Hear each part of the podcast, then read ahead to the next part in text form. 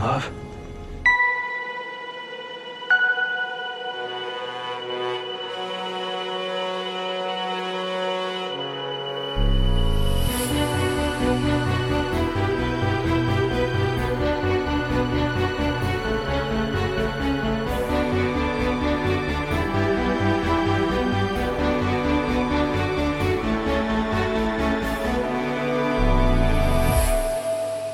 Hello and welcome to Rediscovery, the Star Trek recap podcast which promises not to show you a horrifying glimpse of your dark fate. I'm Science Officer Ben McKenzie, and as always, I'm joined by Captain Carla Donnelly. Greetings, Captain. I will never sacrifice myself for you like that, Ben, just letting you know. Okay, well, it's good to know where I stand. This week's episode, Through the Valley of Shadows, opens with Michael taking a call from Amanda, who's dressed in full Princess Leia mode and knows about Burnham Senior from Spock. But before she can do more than ask that the two of them look after each other, it's time to go. A new red burst has appeared, this time over Boreth, the Klingon monastery where Tyler left his son. Michael realizes he's hiding something and goes to him. He tells her about his son, and she comforts him. L'Rell arrives to negotiate Federation passage to the planet, and she tells Pike and Tyler that aside from the monastery, Boreth is also the source of the Time Crystals, another reason outsiders are not permitted to go there. Tyler insists he go, but she forbids him, saying the danger to the Empire is too great if either of them is discovered alive. Pike offers to go in his stead, but L'Rell warns him that no one can take a time crystal without great sacrifice. Burnham, meanwhile, gets permission from a very assertive Saru to follow up a lead. A Section thirty-one ship has checked in ten minutes past its scheduled time. Saru orders Spock to go with her. On Boreth, Pike meets the Timekeepers, the Klingons who guard the crystals, and tell him he's come for nothing. But when he persists, they tell him those to whom the crystals are revealed leave broken. Reno arrives at lunch in the mess to tell Stamets they'll soon be working on a time crystal, but Stamets is distracted by seeing Hugh, reinstated in uniform, hanging out with other crew members. He heads off to prep on his own. Tenavik, the Klingon showing Pike around the monastery, reveals he's Vok's son, mm. already grown thanks to the influence of the time crystals. What? In their shuttle, Michael and Spock debate whether she is the common denominator in the red signals, but when they arrive at the Section thirty-one ship, they run into its crew who've been left to die in space. They beam aboard the only survivor, who turns out to be Gant, the tactical officer from the Shenzhou. He says he was investigating a suspicious subroutine when the computer took over and ejected everyone into space, but they'll only be able to find out more by revisiting the ship. L'Rell and Tyler have a moment together.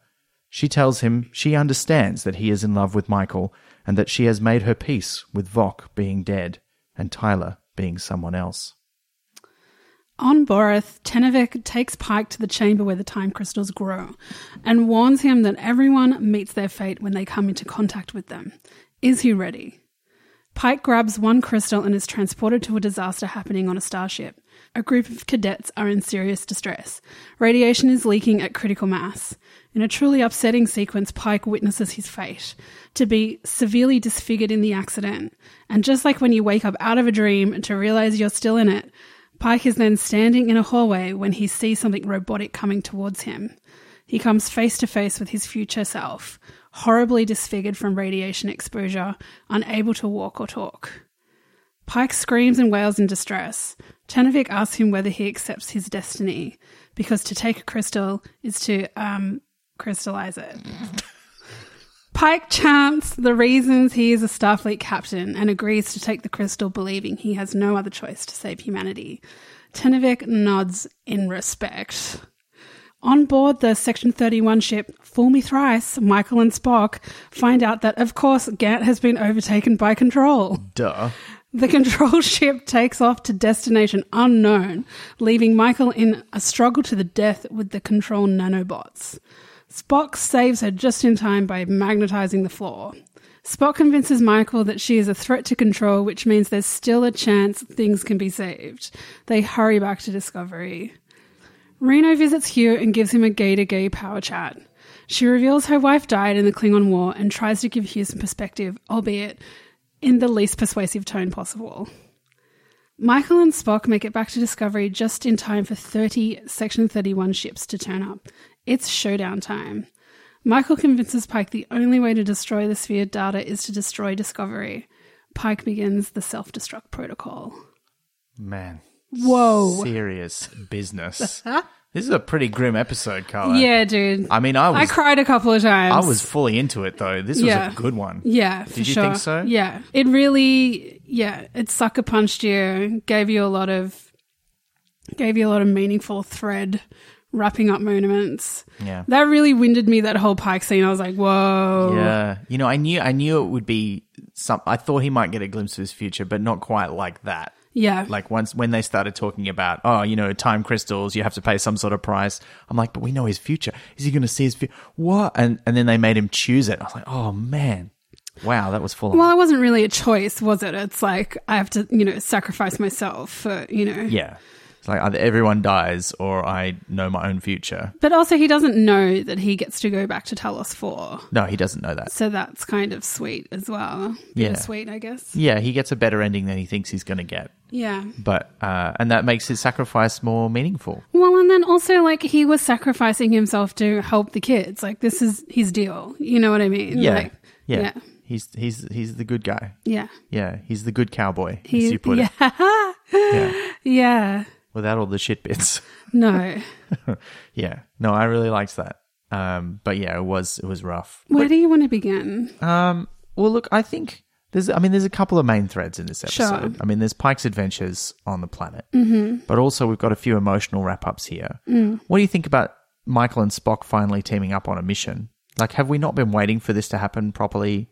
Because, like, when... when I'm the... so disengaged by this relationship. I was like, who cares? Oh, really? Yeah. Oh, I was Because it always it. feels like it's about them anyway. So, yeah. It was a pivot, I guess, in the way that it was productive. I guess that's true. Yeah. Yeah. Did you smell the trap? I mean, was it of clear course. to you it was a trap? It's just so stupid. I mean, as soon as as soon as we met Gant and it was like, oh, I know this guy, I'm like, he's fucking got nanobots in him. Like, what are you doing? And actually, there was a bit where when Michael's talking to him, Spock's, like, looking. And I'm like, he's suspicious. Hmm. But then I don't think he was. And I and because he didn't act at that point, because I thought he was going to pull a phaser on him or something and Michael was going to go, what are you doing? And he's like, he could have been taken over by Control because he would have been logical about it. But no, they're fooled. And I'm like, why do you not think this is a thing that could happen? Like, you know that it's I taken literally over. said, fool me thrice because it's happened twice before. Yeah. yeah, yeah, yeah. Right? Yeah. Seriously. Yeah. Holograms, then uh, Leland, now Gant. Do you think he's named after the chart? No, because it's two T's. Oh, yeah, that's true. He's yeah, only yeah. got one T. yeah. Yeah. That makes sense. Good one. Project management humor. Thanks, Ben. yeah, well, we want to reach, want to right. reach some audiences out there. Um, no, for me, it was like, um, because look, Michael's whole arc is about controlling her emotions or being human or mm. the intersection between the two. Yeah. Right? So as soon as her nostrils flared when that Section thirty-one ship hadn't checked in, and I was like, oh, here we go.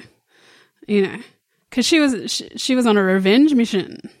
Yeah. I did think that when Saru gave her the okay to go. It was weird. I, well, I kind of liked it in the sense that it's like, oh, yeah, new Saru. But also I was like, is this not obviously a trap to anyone else? Like, they don't even mention the possibility.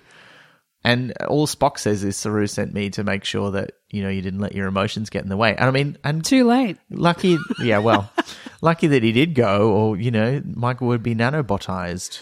Is that a right Sure. word? Actually, that was, I love that whole sequence. So, yes, the needle in the eye necessary to inject the nanobots. Why it has to go in the eye, I don't know. Yeah, well, because it didn't. Because the whole thing, Leland wasn't taken over until it, it jabbed him in the back of the neck. No, I'm so sure it was in the eye. But no, because remember, because after that, he's in the chair and the, yeah. it's talking to him as a hologram and then they jab him in the neck. Yeah, but I think they just gave him more or something. Okay. But now we got to see a bit how, how they worked yeah, in Gant. That was cool. And they're like, they're just filling up his body and she like blows a hole in him with the phasers. And now we know why, you I know, the phasers T two didn't. Kind of deal. Yeah, yeah, yeah, it was cool. But also, I liked that we finally got a bit of Control's motivation. And it is that whole, uh, but it was, it's a, I like, it, they added an extra layer of sophistication because it is like, I have to kill you all to save all life. But his it, more than that, Control's like, I want to turn myself into the ultimate form of conscious sentient life. Mm. And then I can destroy all other sentient life, because then sentient life will be safe, because mm. it'll just be me and I won't kill myself. Mm. So it'll be fine. And the ultimate like, programmer's response. Yeah. Yeah. Okay. Is there any any other um, professional groups with whom we interact that we can piss off uh, this week? Um, hey, actors, I'm sure more. You're all dumb. Comedians, you suck. Uh, no, I don't. I don't mean that. Um, yeah. No, I thought I liked that. I liked that. It was just that extra little nuance that I hadn't picked up from what we'd already heard. Um, yeah. No, I agree. And now it makes sense to me why it wants the sphere data, because because it's making a distinction. It's not just that it's searching to become sentient or conscious. It's acknowledging that it is, but it wants to be the ultimate version of that. Mm. And then it feels then it feels like once I've done that, then I can kill everyone else and sentient life will be safe forever. Mm. Yeah. I would really love to go to the series that that's at, that's at that five hundred year mark with the oboe, robo, octo. Robo, octopus things, yeah. Yeah. Yeah, that's interesting because we don't know when it happens in the future, do we? We know that it must have happened presumably by about five hundred years in the future because that's how old the probe is when mm, it turns into the mm. octopus. Um, but we also don't know – and it happens before nine hundred fifty years in the future. But we don't – apart from that, we don't know when it happens. Mm. I mean, pre- presumably relatively soon. I mean, how long would – Control really wants this data and wants to do it now. I mean, presumably that means it can use it immediately to become the ultimate sentient being. Sure. I don't know. I don't know. Yeah, okay. I, know, I liked that though. I did too. I loved the really kind of horror style nanobots coming oh, towards her. Yeah, with the tentacle shapes yeah, yeah, and yeah, stuff. Yeah, it was sweet. That it was, was really cool. sweet. Yeah, yeah, yeah. And then they got magnetized to the floor. That was that was a nice old school. I agree. There was a couple of a couple of old school. I'll talk. Actually, I'll talk. I'll save that for short chats. But there's a couple of old school references in this okay. episode, which I don't know if we were deliberate, but I, I liked them a lot. Okay. Yeah.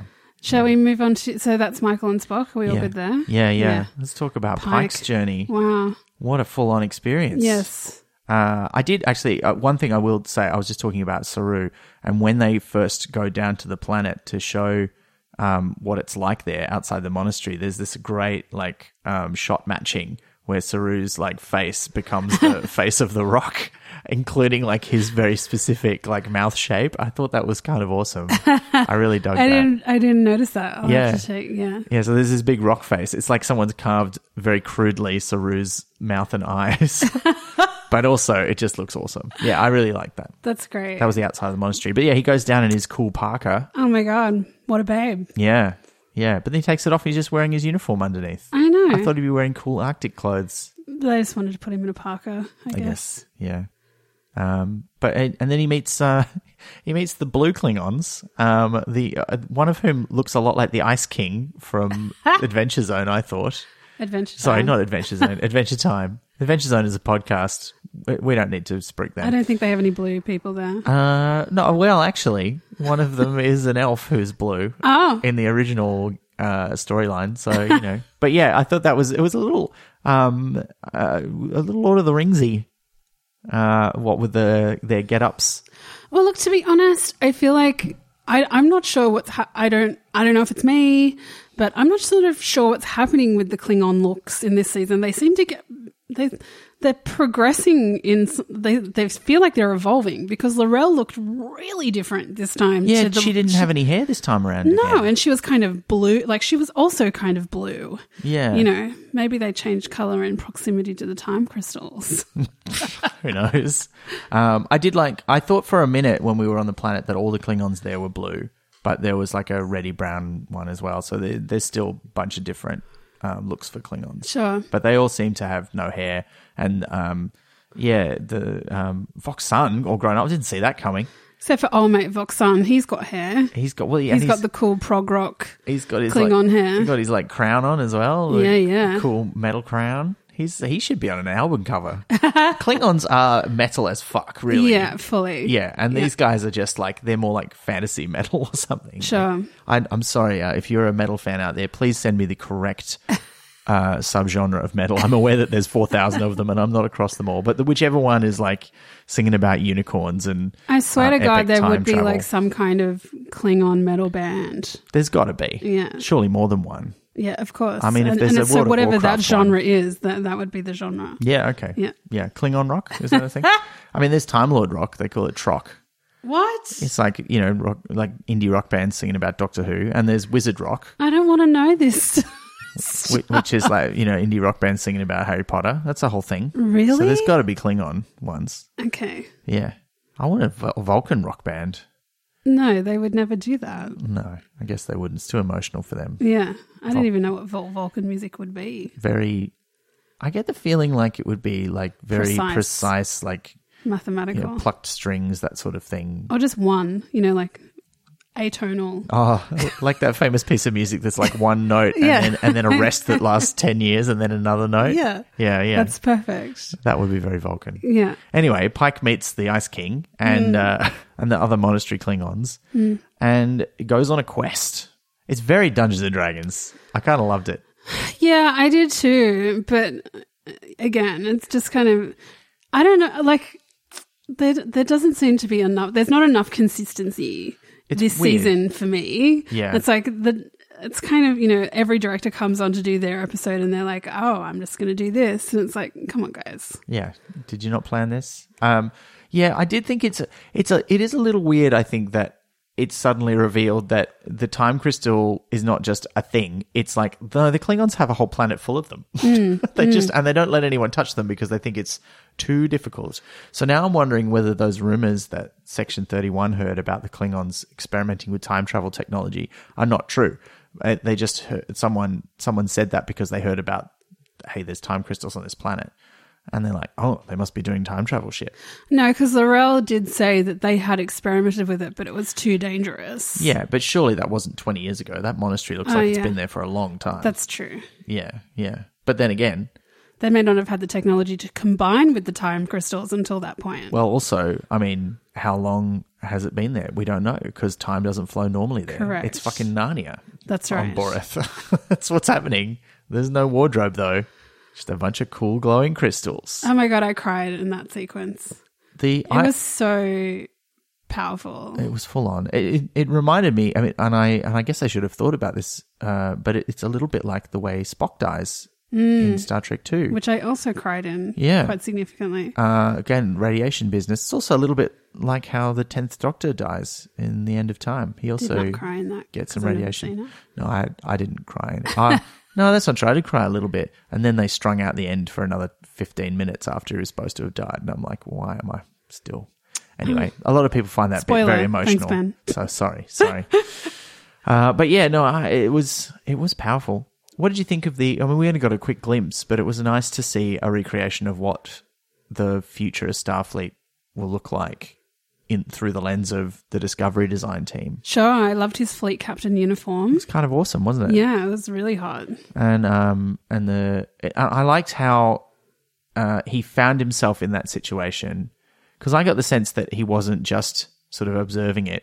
He literally felt like he was there, and he very quickly figured out what was going and just acted the way he would act. Hmm. Um, and then cut to what seems. You know, it seems like this sinister figure coming down the corridor and then he realizes it's him. Mm. Like, whoa, fuck me. Oh, just rough. Just rough. So rough. So I'm swearing a lot this episode. It's because I'm very emotional. And one would assume that you can't become Ariamized in the future because of radiation.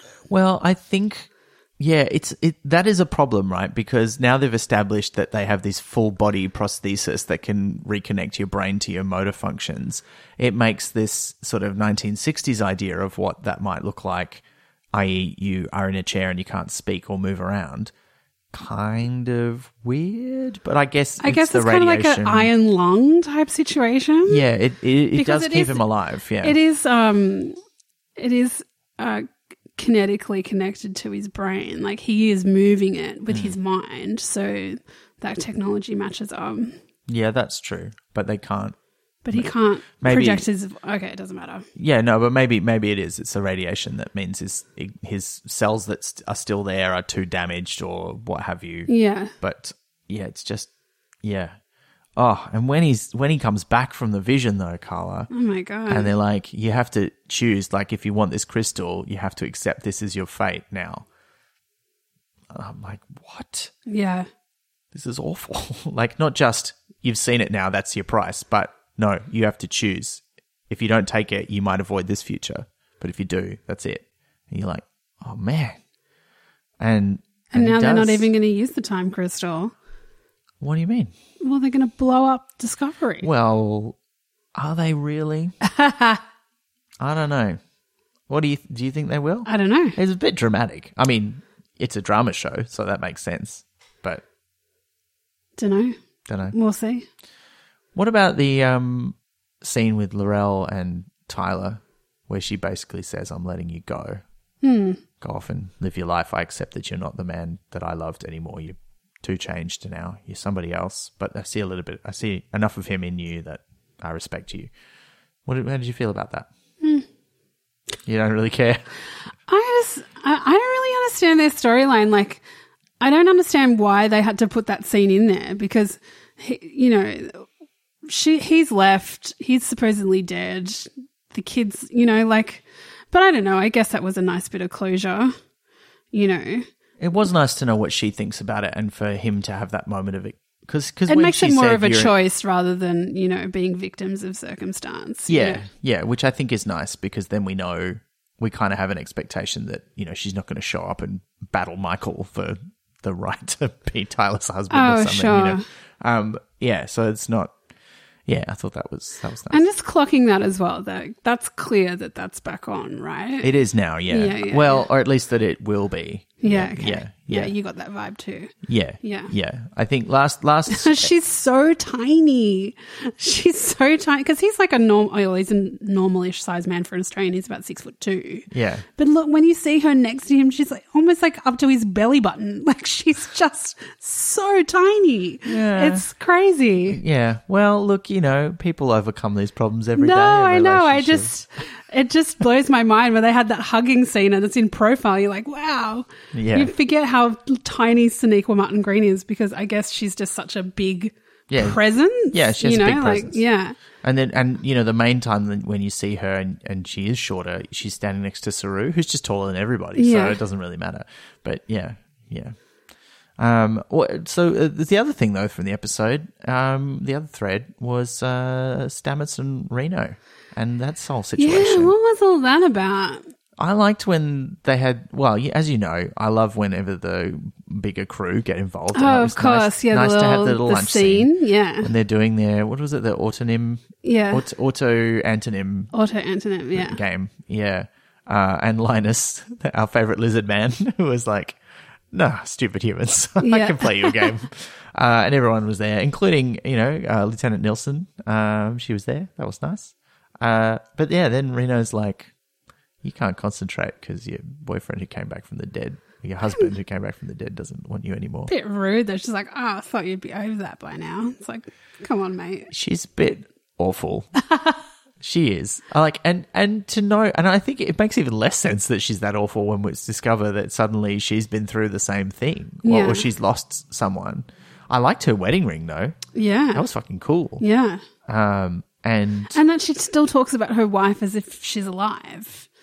Yeah. That was weird. Yeah. I think, well, you know, written that way for dramatic effect so that then she could go, she's dead. And you're okay, like, yeah, oh, yeah. oh, no.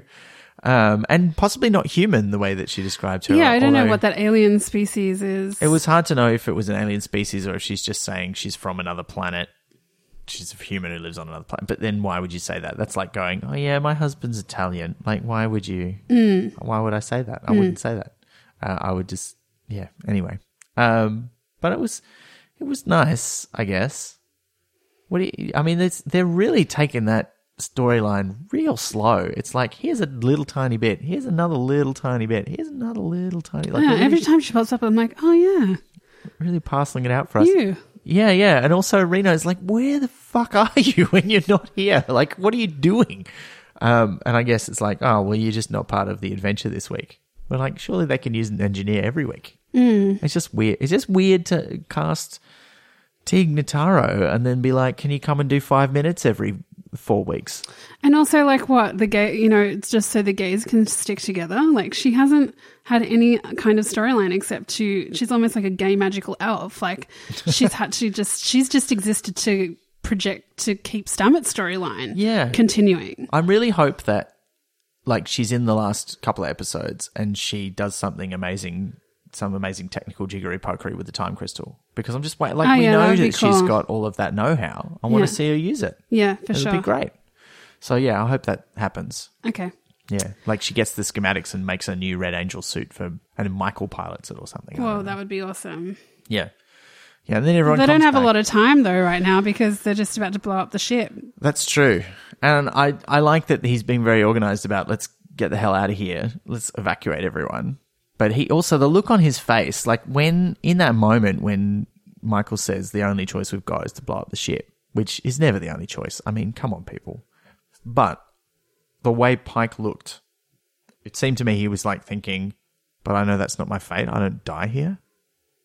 I know what my fate is now. And I thought he was going to say, we're not doing it. But they're not going to blow up the ship with everyone on it. No. They're but, getting everything But he's ready. The captain. He would presumably stay on board to make sure it blows up, right? No, not if you've got enough time. Usually the oh, only captain yeah. goes down with the ship if they need someone to pilot it whilst everybody escapes. I guess that's true. But you might need someone to do that, because if you're going to eject all the... If the crew's all going to get into shuttlecraft or escape pods and leave, although there might be enough shuttlecraft to carry them all, because as we've established, there's only about one hundred forty people on board. And they don't do that anymore since the Titanic, so... yeah. So if that's right, yeah, it's very, very important. Um, but if they leave, right... What's to stop the Section thirty-one ships yeah, from just killing them all? I mean, oh. they don't really care about the people, but they also don't want them to get away and warn the rest of Starfleet. Hmm. And Section thirty-one's not that big, it turns out. They've only got thirty ships. Hmm. I mean, that's still quite a lot, I suppose. And, that's a lot. And they're very high-tech ships with, like, cloaking devices and weird weapons and heaps of power and stuff. So that's a lot to keep under the radar. It is. It is. Like, how do people not notice this? Also, I again, like, um, Tyler's just serving on Discovery at this point. And sure, we know he's secretly working for Section thirty-one, but he's just walking around like he's a member of the crew. And I'm like, he's not very secret. Huh. Like, surely some Klingons might find out about that, and then it'd be like, oh, he's not dead. Hmm. Like, it's... I was thinking about that as well, crew manifest and stuff like that, but... Yeah, well, he think... probably wouldn't be on the crew manifest, I guess. I don't think... Yeah, I don't think the Klingons are really caring. No, they're not really talking to Starfleet unless, you know, someone summons L'Rell. The, um... Oh, that actually, that was the other scene when, when Pike is talking to them after he's been to the planet, and he's saying, like, it's going to be all right, your son's okay, and he gives back the torchbearer mm. insignia. That was... I liked that too. That was a nice moment. And now, um, yeah, now Tyler's got it. Does that mean he's the torchbearer? Is that how it works again? I don't, I don't know. know. I mean, they don't really need a torchbearer now. And, like, what if Michael and him have a baby? It's going to – it'll be half Klingon. Yeah, it'll be like B'Elanna Torres. Cool. It'll be turned out really awesome. One hopes. Be full on. I don't have anything else. Okay, well, shall we go to short chats? I think we shall. Now it's time for Rediscovery Short Chats, where we talk news, trivia, and anything related to Discovery, and also any questions you have for us. Follow our socials and get in touch. And, Captain, we had some interesting theories people have come up with about what's going to happen at the end of the season. Yes. We set, we uh, did a shout-out to you guys. Uh, we had a couple. We had Jesse Scott. Hi, Jesse. Just basically said Borg vibes. Mm. It's a common theory going around right now. I really not I'm, sure about that. I mean, we, we did we we kind yeah. of had that discussion. Then we ended up cutting it from an episode. But yeah, yeah. we uh, I I don't think it's a Borg thing. Unlikely. Let's say unlikely. Yeah, for sure. And we had Jez. No, Jen. Jazfic on Twitter saying, I think they're all going to be flung into the future to fight it out. Control will lose and all life will be saved, but Discovery and the Section thirty-one ship will be stuck there. This is based on absolutely nothing, I should add. Just wondering on what a good season cliffhanger might be. Yeah, okay. Well, that's a pretty good idea. I like that one. Yeah. Yeah, yeah, yeah. I like it. Um, we were talking on a previous episode about where Zora comes from. Yeah. And we were talking about whether it's Ariam's memories. You mm. had a theory about that. Oh, well, I just thought that part of Ariam's memories could have contributed to Zora's quote-unquote personality or mm. development as an A I. Yeah. Um, but that leads into Richard Ingram's letter. Oh, right. Yeah, yeah. To us. Hi, Richard, who had the most amazing letter. I have had a suspicion for a while the events of the short trek Calypso might be a little peek into the resolution of this season. Once time travel became a major plot point, especially after The Brightest Star was a prequel to one of the storylines. Yeah, good mapping there. Yeah, yeah. Mostly it was Zora's statement that she was under instruction to wait at a specific point. And now, after this episode, I feel there is more to it, as Zora said she was abandoned for nearly a thousand years, and Gabriel Burnham was travelling from nine hundred fifty years in the future.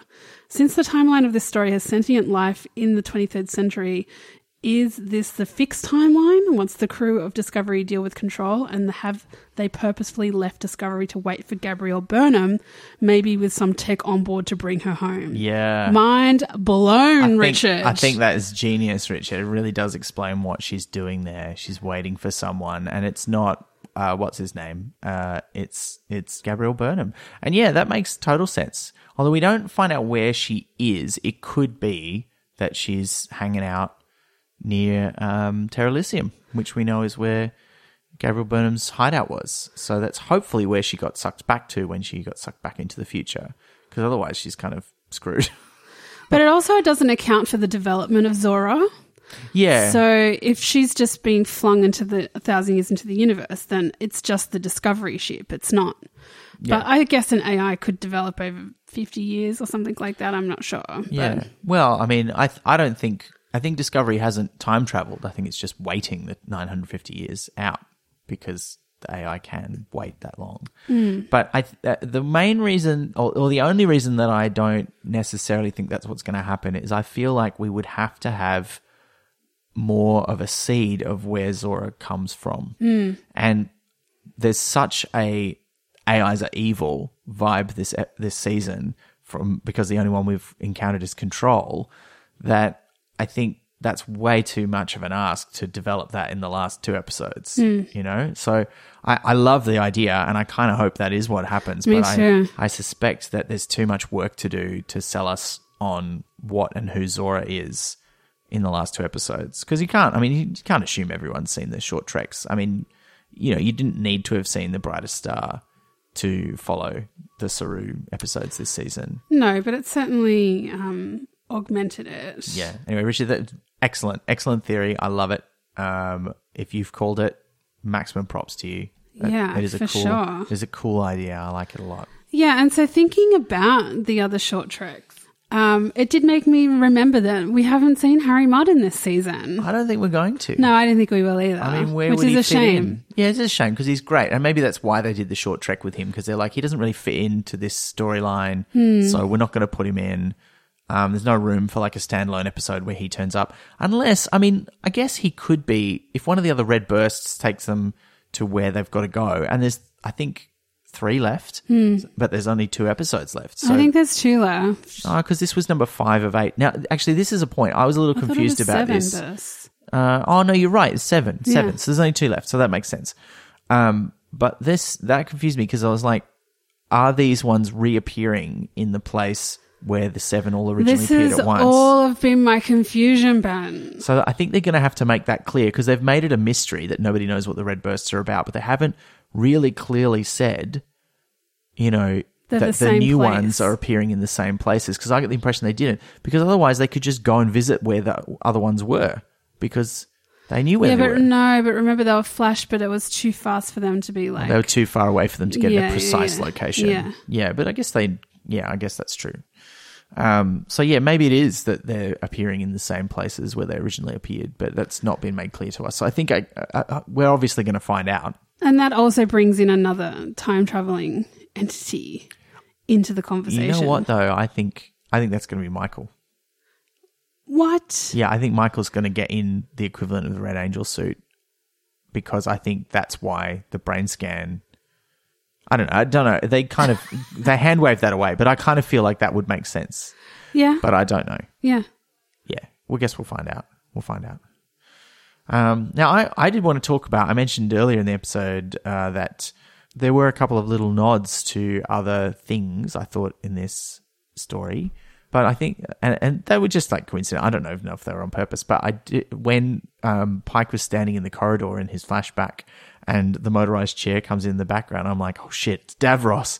And I'm like, it's not Davros. I know who it is. But it just felt so sinister because we're used to seeing that image, or at least I am, in Doctor Who of, like, you know, the horrible. And it, when you think about it, it's very ableist um, visual signifying of evil. But it's, you know, the twisted and evil um, wheelchair-bound mm. Nazi scientist. Mm. Um, and Pike's, like, the opposite of that. He's, like... He's a good guy, but he's in a bad way. So, yeah, I thought that was an interesting little... I think that was nod. The name of his country album. He's a good guy, but in a yeah, bad way. Yeah, good guy in a bad way. That is a good Captain name. Captain Pike. Good name for an album. I'd listen to it. Um, I also thought it's interesting because Starfleet captains seem very keen to blow up their ships. I remember... I remember um, Janeway... Came close. Yeah, a few times. A few times. Yeah, yeah. Um, well, the original uh, Enterprise got blown, blown up. up. Yeah. Um, the uh, and that's why there was an Enterprise A. The um, Enterprise D. Well, not. Oh, well, they almost self-destructed it a few times, and then they kind of crashed it into the planet. Um, the Enterprise E. Picard was going to blow it up to stop the Borg, but he really didn't want to. He's like, no, no more. I love that scene. It's so good. Um, yeah, so that, I don't know. They they blow up a lot of... And it's it's kind of reminded me of that scene in Galaxy Quest where people are like, why do you build a self-destruct system? What do you need that for? Why is that useful? And we know why. It's because aliens are always trying to use Starfleet ships against them, against the against the people of the universe. And like, we won't be part of this. But it, uh, yeah, I'm glad that he's organising an evacuation though. That's good. Well, let's see. Dot, dot, dot. Um, oh, I did. You know what else I forgot to mention? Uh, we did see the return of Spock's space butt in this episode. Only briefly, and it was in silhouette. You didn't get a good look at it this episode. The section that I did write down a note to say that the Section thirty-one E V suits were out of control. Yeah. They were, yeah. I'm sorry. Fucking hell. Yeah. yeah. What, what is, they were very, a, very sexy. They, they were very good. That's I true. didn't see. I have not even peeped Scott's. Scott. I have not even peeped Spock's, but yeah, I don't know what's happening to me. I've missed it. I've got to start paying attention. You've got to get on board. I know. It's good. It's good business. Yeah. Okay, great. Um, also, I'm excited because right at the end, Pike says contact the X O on the Enterprise. Does that mean we're going to see number one next episode? Ooh. That would be great. That's a good, yeah, that's great. I hope she comes back. She was cool. I think Rebecca Romijn did a great, uh, really great job of playing her. But back on Spock's wardrobe, also like hipster Spock. Yeah. I am very kind of disturbed at his like low, what do they call them, Ben? Low neckline. Yeah, like the no, like, it's not a it's not a deep V. It's just like a low neckline. That's something else, Carl. In the T-shirts. Yeah, man. I know what you mean. I know what you mean. I was distracted this episode by his beard because I don't know if I I don't know if it's changed, but it's really pointy on his cheeks. Ah. It's like got two triangles like coming up on his cheeks. Eyes up here, Ben. That's what it's all, I'm, that's I'm, what it's saying. I know. Yeah, he's like, stop looking at my beard. My eyes are up here. It's more like the butt, the butt. My eyes are up here. Right? Yeah. yeah. Sorry. Sorry, oh, Spock. Ch- I'm distracted by your beard and your butt. You're just very pretty. He is very logical. Extremely pretty. Yeah. I mean, everyone else is pretty good as well. There's yeah, only two episodes so. left, Carla. I know. Does it feel like two episodes is enough? I don't know. So much happened in this episode. We did progress a lot. Like, I... I can't even conceptualize how much could happen in two episodes. Actually, this is one of the things worth touching on in short chats. We have heard through the rumour mill that big changes are afoot at the end of the season. We don't know what, anything more than that. What? There's something's going to happen. We don't know. We've heard that Spock, as you've said, Spock and Pike are definitely leaving. So I wouldn't be surprised if Michael goes either. Michael goes? Yeah. But then who's the main character of the show? I don't know. Tilly? No, she was barely in this episode. I haven't seen Tilly in ages. She did like, she was at the lunch, but she didn't say much. Mm. Yeah, I don't know. She's maybe she's got more to do next episode. But I don't think we've got time for Bryce and uh, Reese to team up. Not yet. That's a shame. Next season. Next season. But we have the new showrunner coming on board, so hopefully she's going to put in a lesbian captain and I will just... Basically, you can just chuck me into the grave after that. Like, your, I'll be your done. Life, your life I'll be is cooked. Done. Everything's cool. Yeah. What if what if what if they go to Vulcan and they get a lesbian Vulcan? No, person? Don't, Ben. Is that don't. too much? I can't. That's not a, ever a possibility. Okay. Yeah. All right. All right. Okay. I just I just know you like Vulcans. I was just trying to just going to go. How, how can we make it even better? Nothing could be that good. Life could never be that good. Okay. Yeah. And on that note. You've been listening to Rediscovery. You'll find links to all the creatives involved on our website, rediscovery podcast dot com. We'd love to connect with you. Find us on Twitter and Facebook at Rediscovery Pod. Rediscovery is brought to you by Splendid Chaps Productions. Find more entertainment for your ears at splendid chaps dot com.